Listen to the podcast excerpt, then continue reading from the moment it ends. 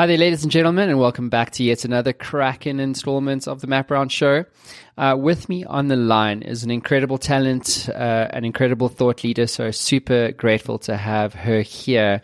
Her name is Caroline Goy- Goyder, rather. Welcome to the show. Hi, Matt. Delighted to be here. Well, the privilege is really all mine. Um, so uh, we're going to get into a whole bunch of things, your books, and a whole bunch of amazing work that you're doing uh, in the community of business and thought leadership, um, not only in the UK but around the world. Uh, but for our viewers uh, around the world who haven't potentially read any of your books or don't know anything about who who Caroline is, uh, why don't you give us the elevator pitch? Uh, who are you? What are you about? what what matters to you? Kick us off. I help leaders take adrenaline and turn it into authority and presence and gravitas, which is a word we'll probably get to. And it's a lot about the journey that I've had because I was the drama student who was told she had no presence, you've got no energy, you have no gravitas. They didn't say that, but they would have done if they could. You've got no resonance in your voice. And I have had to, over the last couple of decades, unpick what we do when someone says you need more presence, you need more charisma, you need more gravitas. Because the belief that limits people is that I can't change.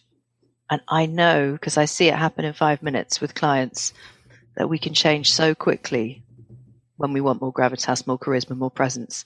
And my job is about helping people find the fast ways in that they can practice every day. A bit like advanced driving lessons. It's blindingly obvious when you get it, but you've got to practice. Mm-hmm. So when you say gravitas, like let's land that for everybody. What do you mean? What does gravitas like? What does gravitas look like in the world of a of a business leader? So a business leader with gravitas is someone. I think the simplest metaphor and the one that most people get is it's the voice on a flight when you hit turbulence. It's the pilot's voice that says, "We're going through a pocket of turbulence." We'll be out in 10 minutes. Uh, just put your seatbelts on and we'll be through quickly. And you go, oh, phew, this person's got this. I'm safe in their hands. That's what personally gravitas means to me. When I wrote the book, I did a lot of research on it. And one thing I went to is Aristotle, and I modernized Aristotle, which is probably quite a cheeky thing to do. But he talks about ethos, logos, and pathos. And I turned that into knowledge, what you know about the world, what you know about yourself, plus passion, your emotion, your energy, what spikes you, what makes you alive in the world. Knowledge plus passion plus purpose, your big drivers, your motivators, your common purpose. Because charisma is often about ourselves, gravitas is often about a wider common purpose, and then minus anxiety. So knowledge plus passion plus purpose minus anxiety. And if you think about any great leader that you admire, in tech, in politics, beyond in business, they often have those four qualities. They have mm-hmm. knowledge, they have passion, they have purpose, and they manage their anxiety. Interesting, the anxiety piece. It's almost like it's like I'm sorry. it's like I got the passion, the purpose, the knowledge, and there's like anxiety. It's like what? It's like a little bit yeah, off center yeah, yeah. for me, right? Um, so let's let's double click on that. Like, where did that come from? Like I get, you know, a lot of people, even even I, like have a moment in my life, like in my executional day, if you like, where I'm like, oh shit, like I'm feeling pretty anxious. Um, and a lot of people take pills for this sort of thing. Like I get it, uh, but in from like from a context of leadership, like where does this role of managing anxiety, you know, come into play, and and why does it matter so much? So again, you know, I went back to the ancient world. I'm actually just going to pause, Matt. I'm going to reset my camera because it's doing something. Yeah, you've gone all. Uh, you've gone. There you go. There you go. Bright and shiny. Here we go. So off you go. Sorry. it's fine. All good. I go back to the ancient world on this. There's a lovely Marcus Aurelius was a Roman emperor, and he said, "How can you lead others if you can't first lead yourself?" Now, we can all think of leaders in various countries who lose their control. They become dysregulated. They, they, they start letting emotion overrun them. Now, sometimes that is powerful. But to Marcus Aurelius' point, if you are leading people, you're leading their nervous systems.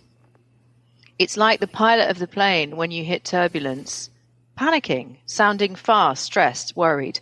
Or a friend of mine got on a flight recently which suddenly hit something as they came down. They don't know what they hit, and then suddenly went straight up back in the air again. And she said she kind of felt the G force. And the pilot didn't say anything. And that made it worse. So it's understanding as a leader that your voice, your energy is changing the nervous systems of the people that you lead. And that's where minus anxiety is actually really, really important to think about. You've got to be able to handle it because otherwise you're, you're dysregulating your audience. Mm. One of the things um, I was watching um, was your TED talk um, on the role of the voice tonality and things like that. Um, and it struck me as being a key thing for us to talk about today because um, if, if I think about Winston Churchill, for instance, you know, uh, or it, was just, it was um, one of the American presidents, freaking named escapes me now, but he did a series of radio addresses during the Second World War. Oh, FDR, yeah, FDR, yeah. and yeah. my my son's initials are like FD, like because of that guy, and I can't believe like should have just gone with my son's name anyway. But um, but yeah, man, he did like a series of radio addresses, and you know, to to galvanize people, to motivate people, to um, to lead people with an idea that, hey, we're going to win this thing. And as hard as it's going to be, like we're going to overcome. Um, and this amazing like Netflix series I've watched about, uh, you know, um, the UK Prime Minister like doing these similar sorts of things. Even that one with was like the king with the stutter in England. Yes right? Yes. It was, a, it was a similar thing. It was like, you know, and geez, like he had a stutter and he somehow managed to like overcome that, right? Through coaching and so forth. Uh, I'll bring up the series for everyone in a moment. But, um, my question though is like voice tonality, like what's the role of that in communication and leadership? It's massive is the answer to that. Uh, it's, uh, it's the kind of secret source of great leadership and the problem for most of us is that we are unconscious of our voices because it's out breath. And we breathe so many times a day that thinking about breathing would just be really complicated. It's like thinking about our heartbeat.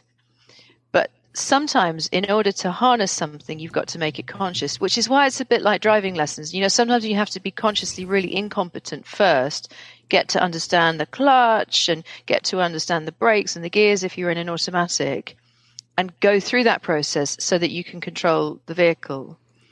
Voice is the same. If you understand that voice is out breath and that every pause is an in breath, and that when you think about the emotion you want an audience to feel as you breathe in, your voice will then change. We start to realize that we can harness and control our voice as a tool to move other people through emotion, like a movie director does but that, I mean, that makes it sound a bit too conscious. I was working with a group today who are involved in tech in London, in the UK, and they're all about to lead their teams this big business through a big transformation, and it's about to IPO as well, so the pressure's on. And we were talking a lot about, they were thinking about what they're saying. They've got the comms for this message really clear. They know why they're doing it. But what they're not doing is two things. One, they're not putting themselves in the audience's shoes. And that means that they're not being emotionally empathetic to what they need to lead their audiences through. So if you're about to lead an audience through transformation, first, maybe get them curious. Then, maybe present the pain point, make them feel worried about the environment that we're going into. Then make them feel excited about the vision and then perhaps make them curious or excited about how they action this. So it's not just, I mean, it's obvious in some ways, it's not just what I say, but it's the emotional resonance that carries the words. And that's why we don't like an email when someone's trying to convince us. We want to hear their voice because we get the music, we get the sound. So, Caroline, um, I'm curious to understand, like, what's more important? Is it the structure of information that you deliver, or is it the tonality within within which you deliver it? Because my sense is, is like we're we're like hardwired for stories. You know, it's like Humpty Dumpty sat on a wall, and we all know where that went. so, like, yeah, you know, like we we get we're we're kind of like you know hardwired for stories, and I think we have very finely tuned um, let's just say um, i don't know i want to say like bullshit radars like when it comes to mm, like this yeah. this because like you could be an you could have an amazing story you could deliver it tonally correctly but the the way that you deliver it meaning the structure of information if it's not right like people like uh-uh like it's a reason why so much dude like it's a it's the reason why you hate one series but you love another like my wife and mm. i just finished um the, the last kingdom also set in the uk and like we couldn't like but like we were binge watching this thing because the story we were just so invested in the structure of the story and the characters and the ambiguity of like the, the decision making and who and it was like unpredictable so it was novel and you know what i mean? Like versus say something mm. that was that that's not structured the right way where there's no depth to the story or the characters within it. And so you start to switch off. You're like nah i've got too many other things to to, to too many other options right um, so, yeah. what's how important is the structure of story, and what's your advice to CEOs, startup founders, leaders, visionaries? Who need to get the story out into the world in a way that's going to resonate? Yeah, that's such an important question. And I'm absolutely with you that great communication is like a great film. You've got to have a great, the, the, the screenwriter is the god of any production, right? Because if you've got, the words have to be right first and then sort out the sound and the visuals and do the rehearsal and get it and get the tech in place. So my advice really on this, and it goes back to something I was working with this group on today, is that it's so much about, as you say, framing and story. There's a, a fascinating man called Paul Zak, who you may have come across, you may even have interviewed. He's the vampire neuroeconomist. And the reason they call him that is he takes a lot of blood in his research and he's fascinated by the neurochemistry of the dramatic arc. You know, when you watch a movie, like you said about The Last Kingdom, great TV series, why does it hook you? And his big thesis is that great stories, because he's tested, I mean, it's not just a thesis, he's tested it by taking lots of blood from his, um, you know, his, his studies.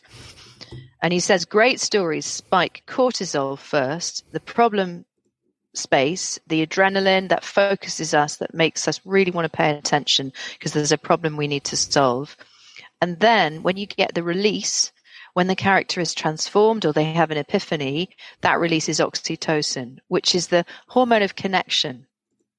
And when he spikes that sequence of hormones in his research, when it's about a cancer charity, a children's cancer charity, people give money to that charity when he tells a story with a very specific sequence. And so, what that means for founders, for business leaders, something we were working on today, use a structure that I learned from Donald Miller's StoryBrand work, and I teach on a lot. So simple. First up, what's the grunt test?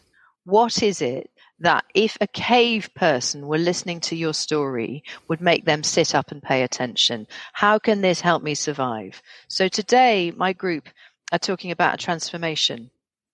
But they're talking to a group of people who bill on um, recruitment of top leaders in tech businesses. And so, although this is about change, ultimately the grunt test is this is going to make us more successful as a business. And then you get to the pain place. What's the challenge? The challenge is the climate out there. The challenge is it's getting more difficult. So then you get to the vision. How is this transformation going to help us step up, make ourselves different from everyone else in the game? And then you get to the plan. This is what we're going to do. The three things that you will need to action this week. The three things that you need to action over the next three months. And that StoryBrand structure is like a little mini movie. And if someone says to you, "Oh, Matt, could you tell us about the uh, elevator pitch for this new business?" You can just go grunt test pain vision plan. Got it. Mm-hmm. So it's a very lean structure. Pain. How do you decide on? Give, can we maybe just walk through that uh, a bit more? Um, because uh, I'm curious. Like, what what other formats does a grunt test take? You know what I mean? Like, so let's take i don't know something simple like storytelling everybody like i have a, so i'm a let's just say i'm a founder of a startup i've raised you know 20 million dollars um, what is it and i'm in like i don't know let's just say the automation uh, space for enterprise companies as a bad, maybe a bad example. We can choose other ones, but what would I'm trying to make this tangible. So when you when you say grunt test, what what does this actually look like? You know, in, in a real world. So the answer is it depends. And the thing that is most important is to decide what's my intention here and who am I communicating to. So say you're going up in front of private equity, for example. Step into the shoes of the analysts, the partners, and think about what is it that they need from me here to know whether this business is something they want to invest in. And it's that moment that you decide the grunt test by really taking a moment to step out of your own body and step into the body of a partner of a private equity firm or the analyst that's just left Goldman Sachs to come and work for them. And think about what do they need to hear from me and my team and in what order. And what's the one thing that will get them to sit up and pay attention? So when I work with corporate leaders on board or exco stuff, it's often asking them, when this leadership group talk about what matters to them, what are the five phrases that they always use? those phrases are going to form your grunt test. Hmm. Because you're getting to someone's deep drivers, and the deep drivers when you're presenting a business might be different each time. Even a different investor, you know, might a group of investors may all have a different grunt test. Now, if you're presenting them all together, you've got to think of who it is particularly that you want to influence and what the common drivers might be. But if you're going up to different investors, you know, work out their their their individual drivers and present those as the grunt test. Mm-hmm. Um, how much of a role does surprise uh, take in that? I mean, because it's kind of like is a grunt mm. test a phrase or is it maybe a story? And I find like a lot, especially in the startup space, and we're, we're going to get into like the pace of technology and things like that. Um, but there's this. Um, there's this idea of surprise, you know, and I think oftentimes people love to talk about the solution and they don't set it up. And I think one of the most overlooked words in business is context. Like if you change the context, you change everything. Um, and oh, so, yeah. yeah. And so like, um, if I'm pitching to a room full of investors and I want to be different, A, and probably just, I want to be understood. Uh, and I think that's a really important um, jobs to be done when it comes to communication and you're pitching to an investor. So, so um, and, and, and like, and I think what, what I've learned is to bake your personal story into it in a story, right? Like that for me is the, is a large part of the grunt test. Um, so how much of it is surprise? How much of it is story based? How much of it is phrase based? I don't know. It's context dependent, uh, to my point there, but like, what's your, what's your words of wisdom to a startup founder looking to raise money? Like, here's how you start. Here's a good way to start uh, straight out of the gates. So the odd example, and it's a slightly kind of, it may feel slightly left field. I learned how to do this when I was pitching my book to A-list actors because I needed to get to A-list actors for my first book to interview them about confidence. And a fundraiser said to me, listen, if you want to get to Cate Blanchett or Helen Mirren or Ewan McGregor, go online and watch all their interviews, read their New York Times interviews, find out everything they say about what drives them. My camera's doing funny things again. It is. I'm not used to winter. a fundraiser said to me, if you want to get to A-list actors, go online and find out about everything that drives them. Watch their interviews, read the New York Times piece they did, and cook it down to about five or six values, phrases, keywords that they always use. And that gives you a sense of what someone is driven by. And then be creative. Go for a walk, go for a run, go for a swim, sit in the garden, look up at the sky, and think about if I was this group of investors, how would I want Caroline to pitch her business? And it is a creative process because what you're doing is you're getting beyond the now I'm going to tell you about our business and we're going, you know, it's so boring to do that. You might find that you start with a question. As you say, Matt, you might start with your story. But I think a good rule is always go in, in medias res, you know, dive straight into the action like a good film. Don't do that awful warm up where you tell them what you're going to tell them or you say thank you for having me because it cuts people off. And I think that thing, as you say, about surprise them with energy, with verve, with creativity. I love a set of questions. Mm. That captures attention much more than today we're going to be talking about. yeah, exactly. Um, I think one of the key things is is to take the investor and put them into your story. Like if you're in the sustainability space, like and you know the investor has like two kids, you know, so the year is 2030, you know, your two children are, you know, here's the problem. You know what I mean? Like doing things creatively doing things creatively like that as opposed to hi we you know uh, we solved this sustaining problem and it's uh, you know it's worth a trillion dollars and you know if we only get 1% of the trillion dollar market like you're going to be rich and we're going to be rich. And you know it's like da, da, da. so boring. They've heard yeah. that four times already today. And the word that you used matt which i love is you. You is the power word you will know, you will understand, you will have experienced. That that's what really lights up people's brains. Mm. Um, so maybe let's change gears for for a bit. We spoke about um, the pace of technology, obviously working a lot with corporate leaders. Um, so what are you seeing on the ground, like in terms of leadership, trying to manage the pace of technology developments and, and things like that? Like, what's going on uh, from your uh, perspective? Stay with us. We'll be right back.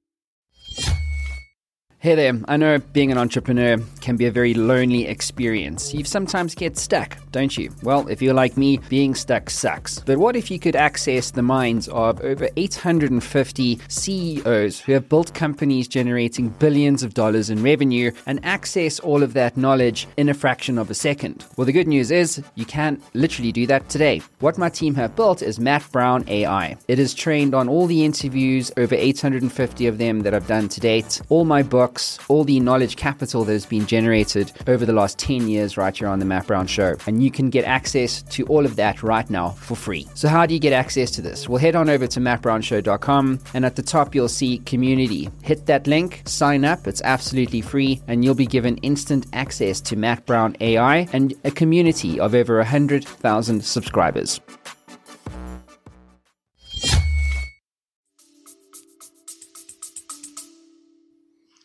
Today, being in this very fast paced, high energy, highly successful business, there was a really clear message that we were talking about as a group.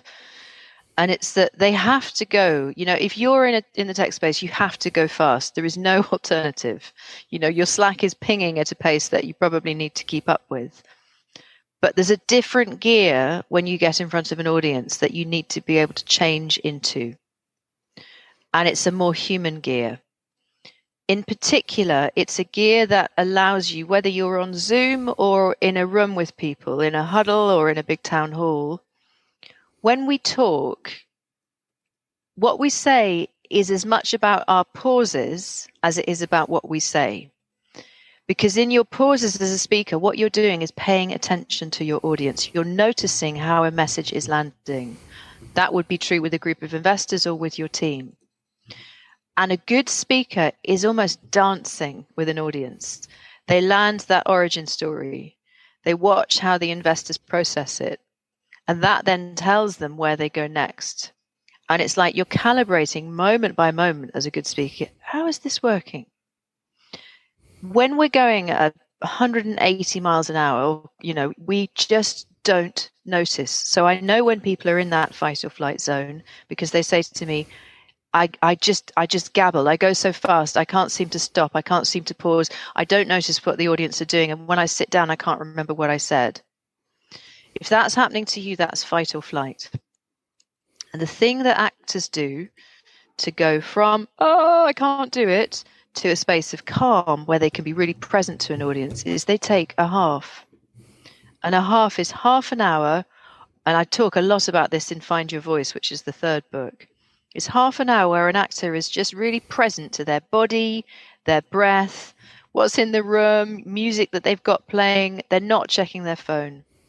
They're not rushing. They're not late. And what that means is that when they get in front of an audience, they can really be present to everything that happens in the room.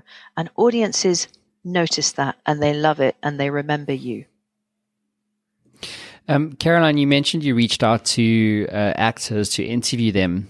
Um, what was your pitch to them? Like, I'm curious to change the context of like you're on stage talking. I know a lot of founders do, but I would suggest that I would say over 90% of them are using email to reach out to investors, reach out to prospects. Uh, in America, just for more context, maybe we should just call it the context show. but um, in in America, no one answers their phones. Like if I in South Africa, I've like I've moved to the states like three months ago, so when um when I if I phone ten CEOs in South Africa, like eight of them will answer the phone in America, if I phone 10 CEOs, like you'll be lucky if one does. And so the mm. role of digital channels and digital acquisition and storytelling on digital and email and things like this is like, it's so important. Huge. Um, and so again, it's changing the, the structure of story into an email. And I'm curious to, uh, for our audience to learn from you. I mean, obviously actors is a, I would say it's a difficult, uh, segment to get attention of, like they're in the attention oh, yeah. business. Um, and so I'm curious to understand what your process was in terms of the structure of what your story was, you know, to to for, to interview these actors, um, and so what was that? And then number two, like who did you get a response from? It's so interesting. The first thing to say is this was 2008, so the gatekeepers had more power. It, there was less direct access, and I think it was a less noisy world. But I think the strategies are the same. My project was about helping people to speak with confidence.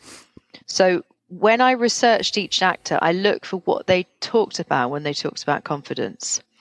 And I, I made sure that the first three sentences of the email was absolutely framed my project was always the same. It was about helping people to speak with confidence, but it was framed in their language.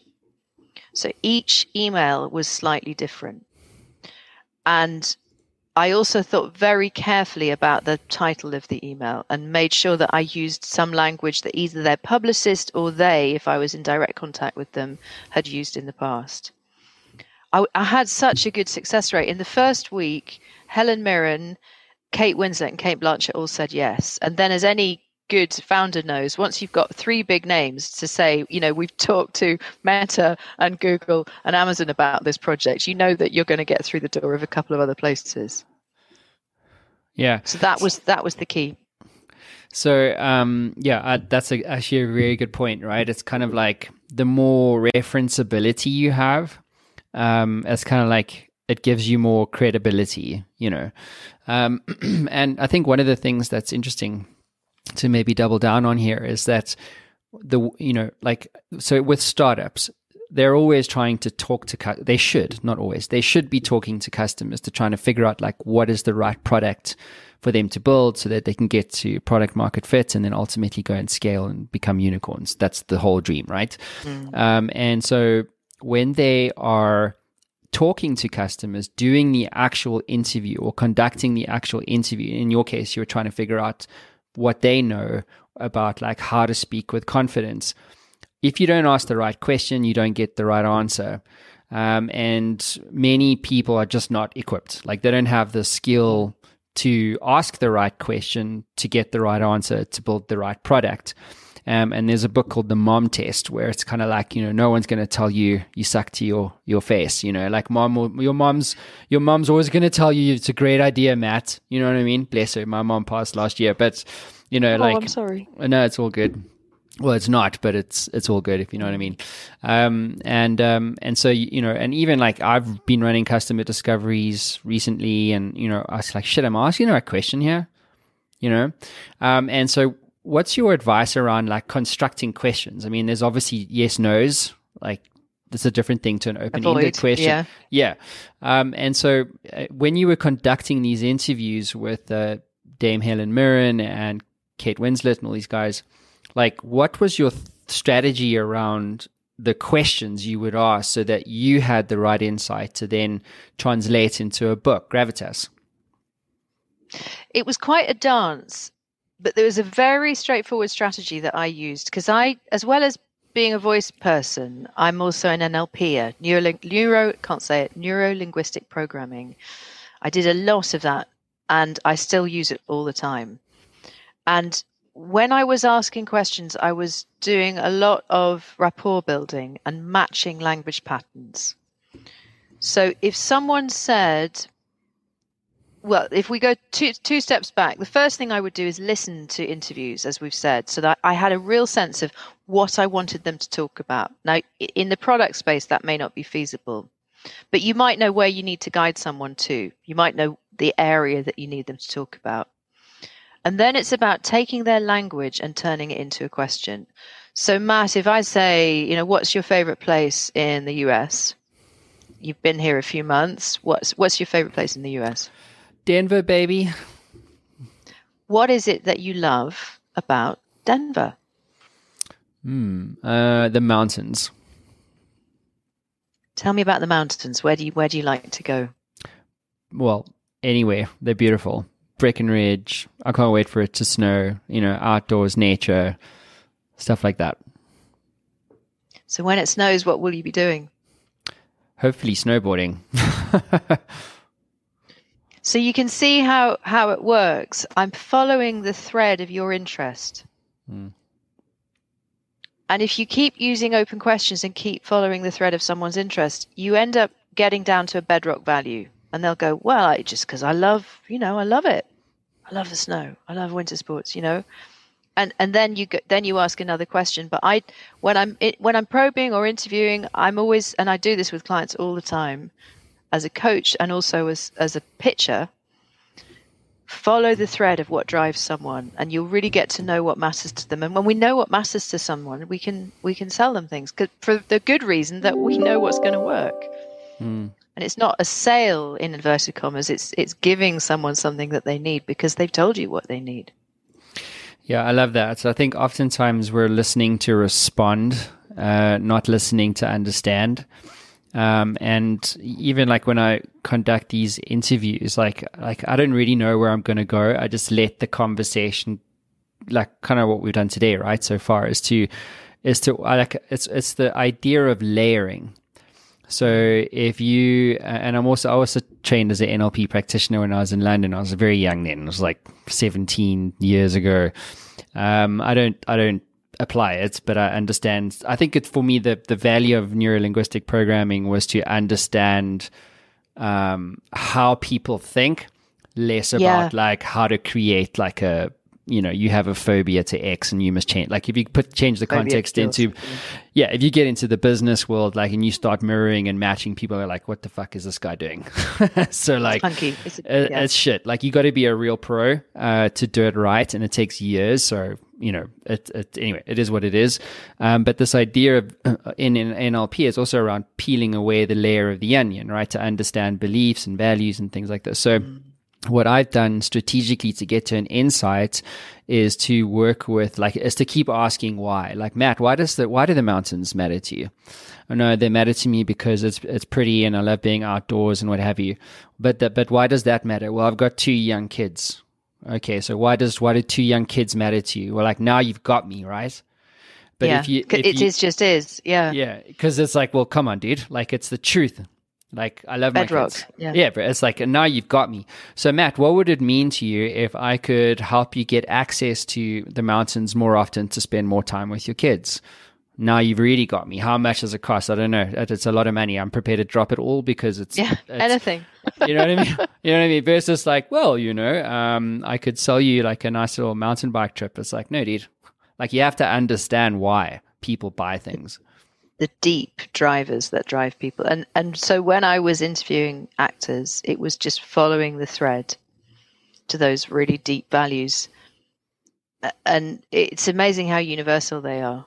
But I, I absolutely agree that NLP for me and its value was this state of curiosity and that lovely um, frame, Korzybski's frame, the map is not the territory the idea that in a world where we're constantly bombarded with sensory information, we have to have our own map. We have to filter out information. So if you say to me, London, I have a specific map of the important places to go. If I ask you what your map of London looks like, it'll be totally different. And when we understand that our maps are unique to us, we start to listen with much more curiosity. And rather than being I know, we're in that space that you're talking about where you just dig. And that is the powerful space for pitching. Mm-hmm. When I teach people to pitch, it's always that it's not about just presenting yourself, it's about asking great questions. People and I, forget that. And I think being also, I love what you said about being curious. You know, like uh, people always say to me, like, why do I do this show? And I'm like, well, there's a number of reasons. One is because I actually care deeply yeah. about this uh, founder journey and the, like the the suffering of entrepreneurs and stuff, and helping them with conversations like this so that they can they, they can win whatever winning means to them. Um, but I think like being curious is is a very important principle, isn't it? Because if you are trying to build a product there's like the uh, there's one entrepreneur that's just so high on his own supply uh, around what he thinks the best solution should be. Um, and won't talk to customers won't be curious about what the best solution is for them will just want to go there because that's what he thinks is right. He believes that he or she believes her intuition is more powerful than the customer's point of view. You know what i mean? Like Okay. Yeah. There's a, dis- there's a disconnect there. Um, and so being open to, and I suppose this is what you did with talking to these celebrities also, was around being curious, right? Like, so like you weren't married to an idea about what would go into the book. You didn't know. You were open, and I'm, please correct me if I'm off piece here, but uh, to use another mountain snow analogy uh, context. Uh, but, um, but like you were open to what the best solutions and ideas could be so that people can actually speak with confidence. And I would also go so far as to say that the reason why your book has done so incredibly well and you built a sort of like a mini empire off the back of your success with the book is because you were open to what the best solution was. You weren't married to a preconceived idea. Is that correct? Absolutely. Yeah. yeah. And I think that since I wrote that first book, it's become even more important. And I think there's lots of neuroscience out there at the moment that says people who are good at dealing with uncertainty, you know, welcome to our current time, are are curious, they're present and they're open. And they're they're able to kind of turn off as much as possible the predictive brain's desire to fix things and to be right and they're able to sit with uncertainty. And I think for founders, that's the secret sauce, isn't it? Mm-hmm. Because it makes us, as you say, flexible. Well, the thing also, I love what you said there on sitting with uncertainty, because for me, what I, I wrote this book uh, called Your Inner Game did very well. Um, and um, I wrote about it was basically like twelve principles for high impact entrepreneurs, and and one of, I was talking about uncertainty and how like there's the only certainty is uncertainty when you're a business owner and you're a visionary trying to change the world. Um, so you have to learn to sit with it. The only problem is it, it sucks. like yeah, really, really. it really fucking sucks, dude. Um, and like we're sitting with it, and I, and and like uh, we we're all human, right? We all have fear, we all have doubt, we all have insecurities, we all have moments where we don't believe in ourselves that this isn't going to work and you know i can't raise money and i've had 300 no's and like are you really prepared to take another no? You know and like all all i know to be true uh, about super successful founders um you know like the ceo of peloton got rejected 300 times. Airbnb like like all the emails from like well established venture capital firms you know that said no to them like they persevered right? That was another one of the principles. So um, but the but the but the the leverage comes from having the capability and the power to sit with uncertainty and to say, mm. I'm prepared to suffer um, without evidence that this is going to work. You know what I mean? Like that takes a certain type of mindset to to to do like it's not easy like you know i always say like anyone can be an entrepreneur but i can tell you for a fact it's not for you or for or for a lot of people out there because uh, it's too hectic it's too yeah. much. It's too much uh, uncertainty, and like we need certainty. Like Tony Robbins even says, like I need to be. There's four needs of the personality, isn't there? Like you know, certainty, uncertainty. Like we need the certainty of certainty, but we don't want to be bored. So we need uncertainty. We need surprise. We need novelty, um, and we need significance and things like this. Anyway, my question though is like what's your advice to a founder about sitting with uncertainty like you do it i've done it but i'm curious to get your your view i learn as so act i trained as an actor and acting is a fundamentally uncertain profession And I think the tool that actors are given is to get into the body. And some founders will almost instinctively be doing this. We can either, I was taught this by a neuroscientist, the, the body's and brain's attention system is really limited. I can either be in my head psyching myself out, okay, it's the 307th no, this is never going to happen. We've burned through all our capital. I'm going to be a failure. You know, all of that stuff. We can do that in our heads, or we can switch that off by coming back to I'm breathing. I can feel the shirt on my skin. I can feel the air on my face. I can see the cars driving around Clapham Common and that brings me back to a sensory place where that inner chatter quietens down. And it's not the truth, it's just the story that we tell ourselves. And so, for any founder, any entrepreneur, any business leader who's getting stuck, just go out, move, get into your body, go for a walk, swim, sit quietly and breathe for three minutes. I interviewed a major general for Gravitas who had been part of the Iraq war and it was in, in Basra, which was not good for the British Army. And he said every morning I just used to go for a run. And it, no matter what was happening, I ran around the green zone and it cleared my head.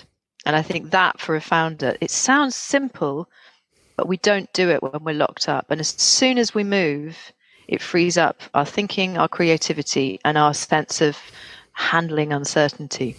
Mm. Yeah, it's a great point. Um, uh, even recently, my sister I was telling you she she lives out in Winchester in the UK, and she came to visit me, and it was like we're just like moving house sucks, but changing countries is a whole other animal. Um, and I was just having like I was sitting here like literally on this desk next to me, and I was just like feeling super overwhelmed. Like I was like, I was gonna kill myself. I was like beating myself up, and ah, having one of those really down days. And it's interesting, right? Like it's always like as a culture, it's kind of like, well, you're a you're a man, you must man up and it's like, well, why don't you just have a man down day? You know what I mean? Like, yeah, I love that. Go her. Should, yeah, you should have like a like you should just like fuck it. Like I'm not gonna I'm not I'm not gonna be able to work at 100% today or 110 like i'm just i'm done like uh, uh, my energy is down like whatever um and so but the, the the the challenge though is knowing when like to walk away mm, so know, much and to and to know and like and also to have like coping mechanisms right? To say cool well you're suffering. Today is not your day. Walk away. Step away. Like close the laptop and go for a walk. Go to the mountains. Like do something for you. And i love what you're saying like get into your body because it's almost like go for a walking meditation. Yeah you know like i did that with my baby girl uh, ray. Oh. um uh, like last week i was like screw it. It's three o'clock. Close the laptop. And i just went for a walk. And i came back I felt just totally revived, re-energized. I had new perspective. You know, thoughts come to you when you're not working oftentimes. And there's loads of great science on this, isn't there? That if we want the creative brain to kick in, get out of work. You know, so work is a strange concept, and sometimes, as you say, the big ideas come when we kind of let ourselves play. And that's that. that there's so much neuroscience to back that up about how the brain processes. Mm-hmm. Yeah, isn't that thing like where you have the best ideas come when you're in the shower or something? Exactly. You know? That space, that space not to have to pressure ourselves. Yeah. Um, yeah, it's an important trick. And it's like the idea of like working in your business and working on it. And I think the, the working on doesn't mean you actually working on it. You know what I mean? Like working. Yeah, you might working, be running. yeah, exactly. Go work on yourself. That's also working on your business because you are your business, especially when you're a startup uh, in many cases. Um, but Caroline, it's been great chatting to you. Um, I, just one more question, and then I'll let you go. Um, you obviously like super successful. Uh, you've written multiple books. You got a, you know another book in the winds. Um, why do you do what you do? Like, what gets you out of bed in the morning?